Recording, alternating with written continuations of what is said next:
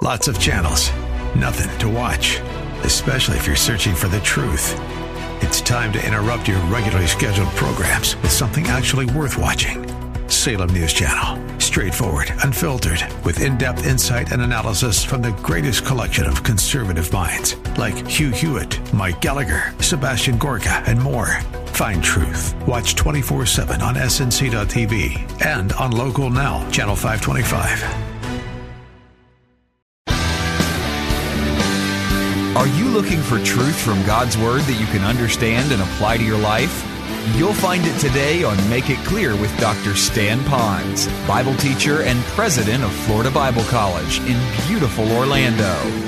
Listen now as Stan makes it clear.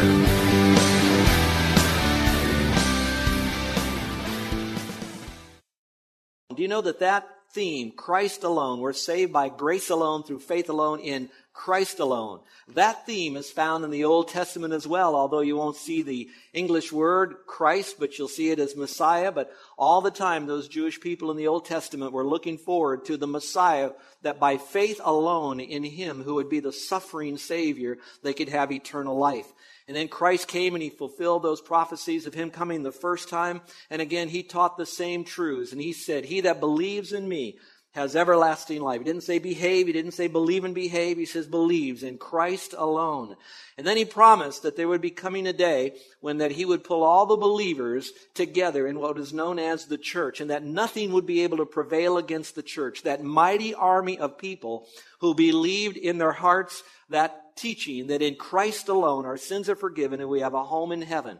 And he also said that when the church was to come together, it would come together because the Holy Spirit would come. And when he would come, there would be great power. And that was a tremendous tremendous promise of the Lord. But it wasn't just so that we would have the power then. It was so that we would have the power then at that time to take the message throughout all the world. And there was no greater motivation than to know that the Lord is going to come back again for us who know Christ as Savior to take us home as well as to receive rewards in heaven if we've trusted Him. Not the reward of heaven, but in heaven. But also the promise of judgment of the Lord if you don't trust Christ. So you saw a motivation that was going on. And then we learned that in order for this to happen, when the church was to begin, there had to be the uh, first leaders, and that would be what we might want to refer to as apostles. So we did a great study talking about the church planters. We also took a little side trip and learned about what the false teachers were all about. Those would be the ones who would teach contrary to faith alone in Jesus Christ. And so we had to know what they were like because they're going to be in the church from inside. They're going to come into the church from outside. And we were learning all of that. Now, the reason I was covering so much of this material is because I wanted to get to an area which is called what I would call, again, the DNA of the healthy church. But there's going to be five areas that I'm going to pick up at the end of Acts chapter 2. When I first was thinking about teaching us this, I thought how good it would be for us to learn those five specific areas expositionally from Scripture. But I thought too many pastors go right to that and then they just leave it. I felt it would be wiser for us to have a very strong foundation of understanding before we went into those five. Because if we had that, I believe we would have a greater impetus or power or motivation then to live out those five. So, Lord willing, again, we are going to begin that next week. It'll be a two part message. It'll finish the long series on the DNA of the healthy church, and we should bring it to a close before Resurrection Sunday, before Easter. But if you also notice, we talked about the presence of the Holy Spirit. I want to thank all of you for the many emails I received from that message because it was a more challenging message because it talked about the sound of a mighty wind and the tongues that would look like fire and what was that all about that was going on. And so I had to kind of go through that very challenging portion of scripture. And we had really busloads and vanloads of people that were here that were new, that never perhaps heard that before. And again, that message that I was giving to you was recorded in scripture in front of a lot of people that were very much like those who came last Sunday to church. So we don't hold back. We just teach the word. And again, the responses came. Well, today, we're going to continue our series, but I want to talk about, now that we have the church planters, we're going to witness the very first sermon that Christianity ever heard as a sermon as Christianity. The very first sermon that was ever preached to a church. Now, if you take that back to what is known as the first mentioned principle in hermeneutics or Bible study methods, you're going to find that when it's first mentioned, that God generally sets the uh, kind of like the bowling ball in the right direction. So he sets the truth in motion based on that first mentioned principle. That's why it's important for us to take a lot more verses in one package today because the sermon is in one package. Now, the sermon technically is only 23 verses long with a few other responses after that. In my opinion, we could probably read his sermon in a, maybe five minutes, maybe less than that. But I also think that according to the context, that Peter preached this sermon over a longer period of time, and then he had a lot of discussion as he was continually hammering back to the people the content of that message. Now, why do I think it's important for us to go through this message a little bit more carefully, the first sermon? One reason is, is because once you see this, this should be, in a sense, in many ways, the template of all the sermons that should be said, should be preached. Now, let me make this clear. It doesn't mean that every sermon has got to follow the exact same, you preach this one over and over and over and over and over again. But you're going to see four key highlights when I get to it that the sermon should have, because these are the main principles as we point it back to what is known as, here's a phrase, Christocentric. That means it's going to all focus on Jesus Christ, because if we lift up him, he will draw all people. So while we'll teach what the Bible says about, oh, being debt free and having a good marriage, and all of that is in Scripture, so it needs to be taught from cover to cover, the whole counsel of God, the main basis of all of that is Christocentric. It has to be around the person and work of Christ, especially when you will assume lost people or unsaved people or non Christians will be hearing what you're saying. So we want to cover that. Now, in preparing for that, I said that's number one because you want to learn that. The second reason we want to do that is because preaching is so much told to us in Scripture and the value of it, we need to learn about the importance of it. So here's a couple of ears you can listen to this morning's message. One set of ears would be those of you that are preparing for ministry and you're thinking about maybe being a pastor or a missionary, someone who will, on a regular basis, stand before an audience, whether it's a classroom of people or a pulpit or a big crowd out in a field, you might want to follow some of the template of this message, especially when you're going to assume there are a lot of lost people and that's your intent. The second would be for those of you that are going in and out of churches because you're on island and you have to go off island because of military or jobs or whatever. Or maybe you're listening on the radio now to me and you're trying to decide what kind of church would you want to go to. You want to select a church that frequently will follow this particular template that you're going to hear today. Now, you need to know, I didn't write this sermon. I'm going to give another man's sermon. It's Peter's sermon. Can't be too bad. It's in Scripture. If it's in Scripture, then it's more than just a sermon. It's God's mind on paper. This is the Lord's sermon through Peter to the people then that's been preserved for us today. Now, I have to tell you, you may think that uh, I'm, I'm, solid and, and, and, fearless when I present the word. Every time I get up to speak anywhere, I have to tell you, I am very, very nervous. I'm nervous right now. I'm nervous that I would give it incorrectly or that I wouldn't make it clear or I wouldn't be compassionate when I need to be compassionate and I wouldn't be courageous when I need to say, this is what it really says. So I'm always nervous about that. But I was never so nervous. I'm not so nervous now as I ever was when I gave my first message, my first sermon. It was at a Baptist church in a little tiny town that was known as the last stagecoach stop on your way to Old Miami. This was in Florida. It was called Ojus. I was 18. The place was filled about with so many people like you. I've never done a sermon, never took homiletics, how to prepare a sermon and how to deliver it. I did have two very important people in the audience. My dad, for the first time, was going to hear his 18 year old son preach, and he wasn't saved at the time. And I had a girl that I was dating, courting, and that would be Carol. And so I knew that they were both out there. And I have to tell you, they endured that message. And I don't know, but um, sometimes I wonder if Carol endures the messages now that I preach. But the bottom line is, once that was validated, once I had the, the, the calling to share God's word at that time, that it was validated through that, I didn't want to do anything else but to communicate God's word. Oh, I enjoy teaching, and most of this is more of a teacher than a pulpit pounder and a Bible banger but at the same time, I really, I really enjoy preaching. If I have an opportunity to stand before a crowd, that's my calling. That's what I would do. Now you need to hear this. That doesn't mean that I'm better or greater than you are. It's just that's my calling and that's what I'm going to do. And I pray that whatever church you go to, that that pastor has a calling to preach the word correctly, clearly, compassionately, and courageously. And I might add this, consistently at the same time. And there's five points in another sermon right there. But now with this, I'd like to help, I'd like you to follow along about the seriousness of preaching. when I was doing this background of just the importance of preaching, because while I will go somewhat through the sermon, I wanted you to hear the bigger picture. This church was launched with preaching. Sure, the Spirit came down, and the select few that was there that were saved already. Then Peter begins to preach it. They hear the message you're about to hear, and then they get the Spirit, and now it really like wildfire takes off. You need to understand the background of the preaching. It wasn't something that was written. It wasn't that you came along somebody and you passed out a little tract somewhere. It was that someone stood up and communicated God's word. So as I look through scripture, if you were to ask someone, who was the very first preacher in the Bible, who do you think it would be? Now, some people might think it was Adam. I think it was Noah, according to 2 Peter, that he was one of the first preachers of righteousness. Now you take that to the Old Testament prophets, and some of them had great success. Most of them didn't. Most all of them were slaughtered or martyred. Yet they still stood courageously in front of people who hated them in the message by presenting the gospel. You move that into the life of Christ, and there was no greater preacher. The greatest model we have, or the greatest preacher, the chief preacher, would be Jesus Christ. It is all through the Gospels. He would go towns, and what would he do? Three things. He would preach, he would teach, and he would heal people. He would do that. But he also then modeled that, showed the other guys how to do that. Then he commissioned them to present the gospel. Mark 16 says, preach globally. So again, you have that. Now you have the apostles doing this. They're preaching everywhere. Then you have the apostle Paul. He lived and died to preach, if you know what I mean. In fact, he was called a preacher, teacher, and an apostle. That's who he was. Now you move from those days and you move it through church history. Now it gets really exciting.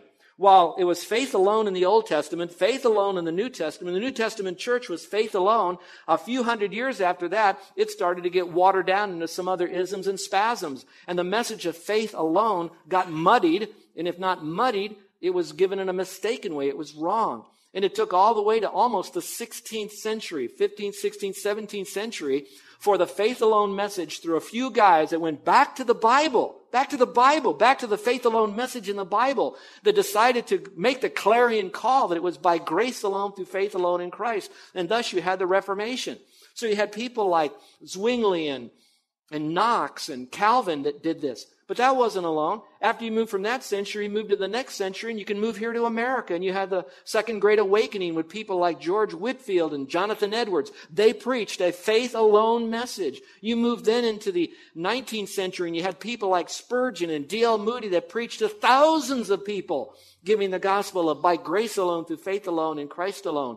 And you can fast forward that even today. And there are men today that are standing before their churches that are willing to take whatever they need to take to be able to give them the gospel. And they're being used of the Lord. And I pray that our church and you young guys that are thinking about ministry, you young ladies that are thinking about teaching, wherever the Lord might lead you in your area field, that you would live and die in the message. It is by grace alone, through faith alone, in Christ alone. It is a message that needs to be preached. So now we come to the sixth part here, and that is the church will have preaching. Now, while it says that here, and preaching is preeminent here, I don't want you to think that all we do is we gather, we preach, and we go home. There are other aspects of the church, and you will begin to hear that next week, Lord willing, so you can be a part of it.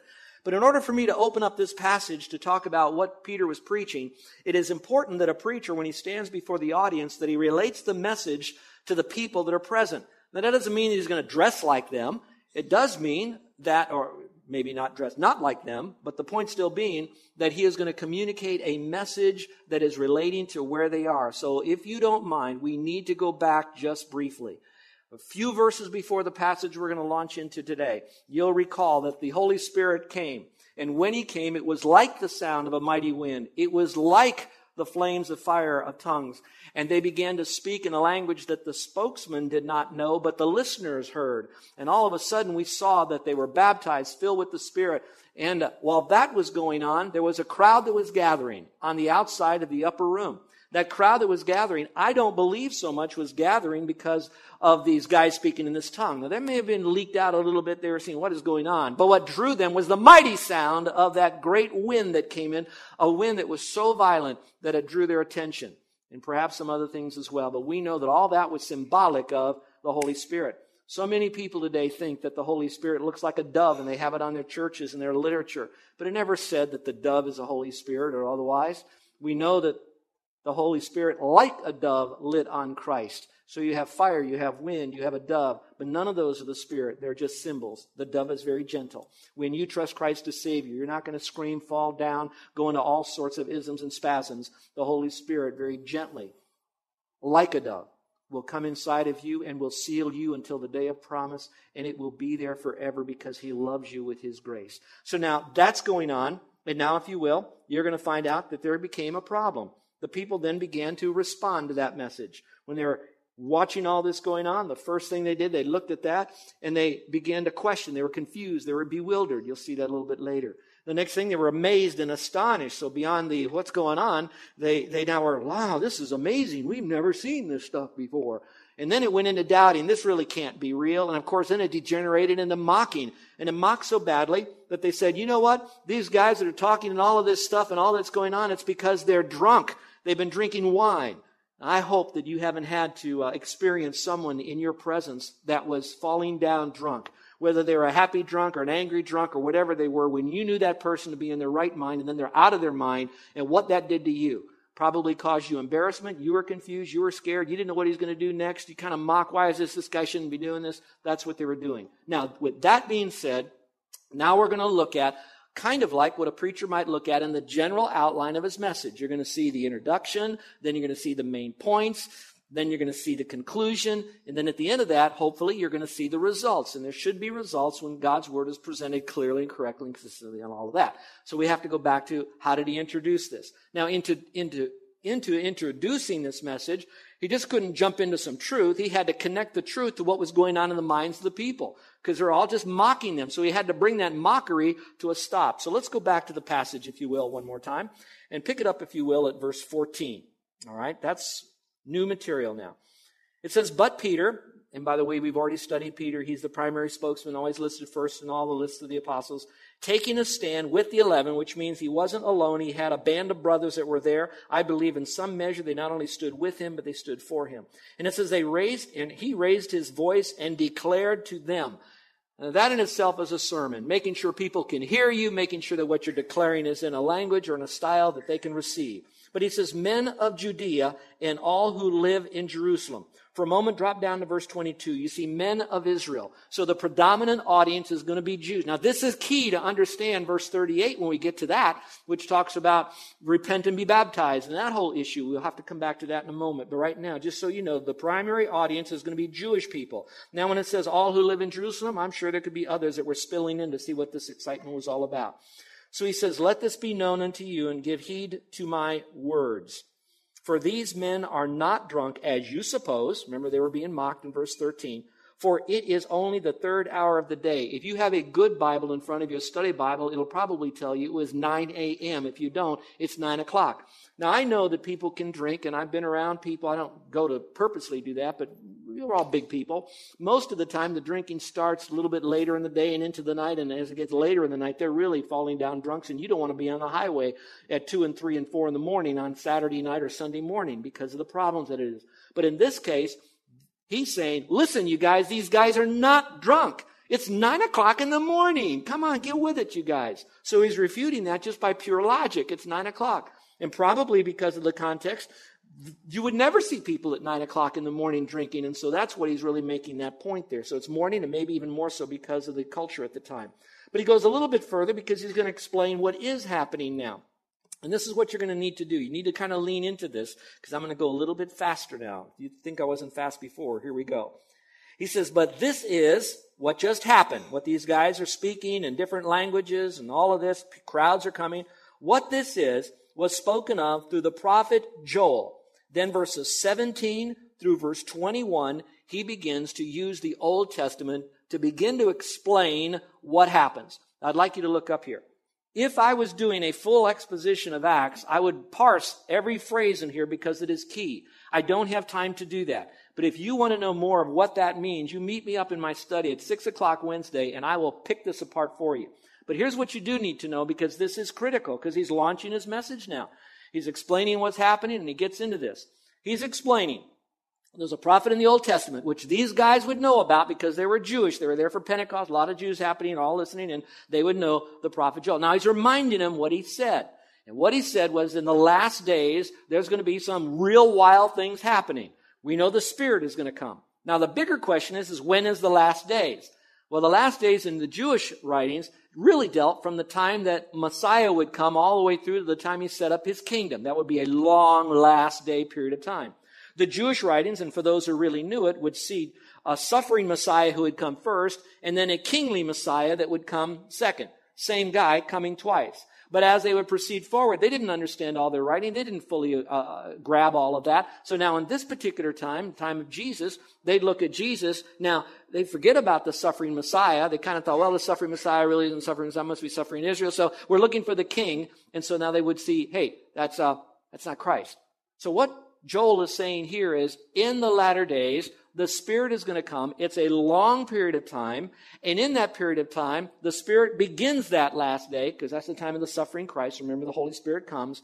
And then it's going to proceed all the way through to the millennial period of time. Now, some of you that are beyond all that, remember, come to my office 6 o'clock Wednesday, and I'll help you understand that. Now, when you go through this passage, you're going to see certain things that are to happen when this all occurs, when the Spirit comes. Those things that's delineated in this passage did not happen at the time that Peter is giving the sermon. The only thing that happened is that the Spirit came. Yes, there was some prophecy, so we saw a little bit of the window shade opening up, just a little bit of a crack. But we still didn't see all of this. The Spirit didn't fall on everybody then, because not everybody trusted Christ. And we know that for the Spirit to fall on everybody, then everybody has to trust Christ. And so that didn't happen. So now you have to ask yourself, when is that going to happen? So you continue reading through Scripture. Listen to this. When when the Lord gives something in Scripture at this particular time, it's what they needed to know at that time. But it's not all they need to know, and that's why you have progressive revelation. So now when you talk about fire and blood and all this stuff that's happening, that's going to happen. But it didn't happen then. But it will happen. But it's framed in a period of time. But why is he telling them all of this? To let them know that's what the Spirit is all about. He is now coming, and now we're really setting a transition in biblical history of something that is of biblical pr- proportions that's moving ahead to get them ready for that. That's what he's saying here. One more little side note. When I went through this and I looked at all of this that would be the full sermon that Peter actually preached, not just what he said afterwards, but what he preached, there's 23 verses. Out of the 23 verses, 10 of those are nothing more than references from Old Testament writings, particularly Joel and David. Now, why am I telling you this? So when you do find a church, you want a church that's going to open up the Bible, they want to show you what God's Word has to say, and that they pack it full of Scripture. Now I know it's not where you're going to come read the, have the Bible read to you and you go home, but the purpose of picking out these verses, and by the way, they were passages, he then was substantiating his point using scripture, and that's why it's so important. So I just want to tell you how you have blessed me. You blessed me because at the end of last quarter, I encouraged all of you to ask for a Bible for Christmas. How many of you showed me your new Bibles? I want to thank the person who donated Bibles for our racks up here so people who don't have a Bible can have it. How important it is to know God's Word and to know it correctly. So, they began to preach, and oh, what a message. I just love to know how that happened. I would have loved to have been there to hear how fired up Peter was when he gave that message, how passionate he was because he walked with Christ. He was the closest to Christ when he was crucified. He was right there. So, in a sense, he was so Christed, that's my word, even before he had the Holy Spirit, and how powerful he must have been as the church's first preacher. So, what he's doing here is explaining what happens. Now we need to move to the main body of the sermon, and this is probably more than what you need to know now because now you're going to hear what did that New Testament church that would become the New Testament church need to hear. Now again, Spirit came down on only a few people. The message is going out because the church is getting launched. So if you will, pick it up at verse 22 now. You could look at verse 21 because it is kind of uh, important there because it says in the Old Testament, it shall be that everyone who calls on the name of the Lord will be saved. Again, it didn't say whoever believes and behaves. It doesn't say anything other than call upon the name of the Lord. That's another form of saying trust in, have faith in, rely upon, looking to Christ, in Him alone, grace alone, in Christ. All right, now verse 22 says, Men of Israel, listen to these words as he begins. And he's going to give you the four parts. You're going to see the life of Christ, the death of Christ, the resurrection of Christ, and the glorification of Christ. Let's pick it up now. So he says, Jesus the Nazarene, kind of like saying this guy that came from some little no name place, Jesus, a man attested to you by God. So he's talking about the humanity part of Jesus, who is deity. by God with miracles and wonders and signs which God performed through him in your midst, just as you yourselves know. Now, again, what you've seen is, first of all, the life of Christ. These are signs and wonders that he did for other people, miracles, so that he would do that through his life, so that he would attest to who he was, so people would then listen and come to him and be able to share with him, share with them the message. So you see, beginning the life of Christ. You don't see the birth of Christ, but that's assumed, and that's uh, very appropriate. Verse 20, and by the way, you may see the birth of Christ when he referred to Jesus, a Nazarene, a man attested to you. You might see the birth in that because only humans get born. All right? That's the humanity part of the deity. Now, verse 23, it moves a little bit further into the death of Christ. It says, This man, again, same one we're talking about, the one that did these miracles, this man, delivered over by the predetermined plan and foreknowledge of God, and I wish I had time to preach this. This means this, that God already knew we'd fall before we fell. He had the plan in place beforehand. And then through man's choices, God used those choices of man as he's orchestrating the simple plan of salvation. And then at right time, Jesus came.